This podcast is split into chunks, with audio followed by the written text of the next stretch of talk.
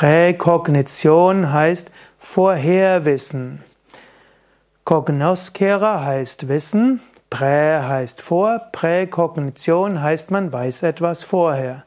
Wenn du also zum Beispiel weißt, dass das und das eintritt, dann ist das Präkognition.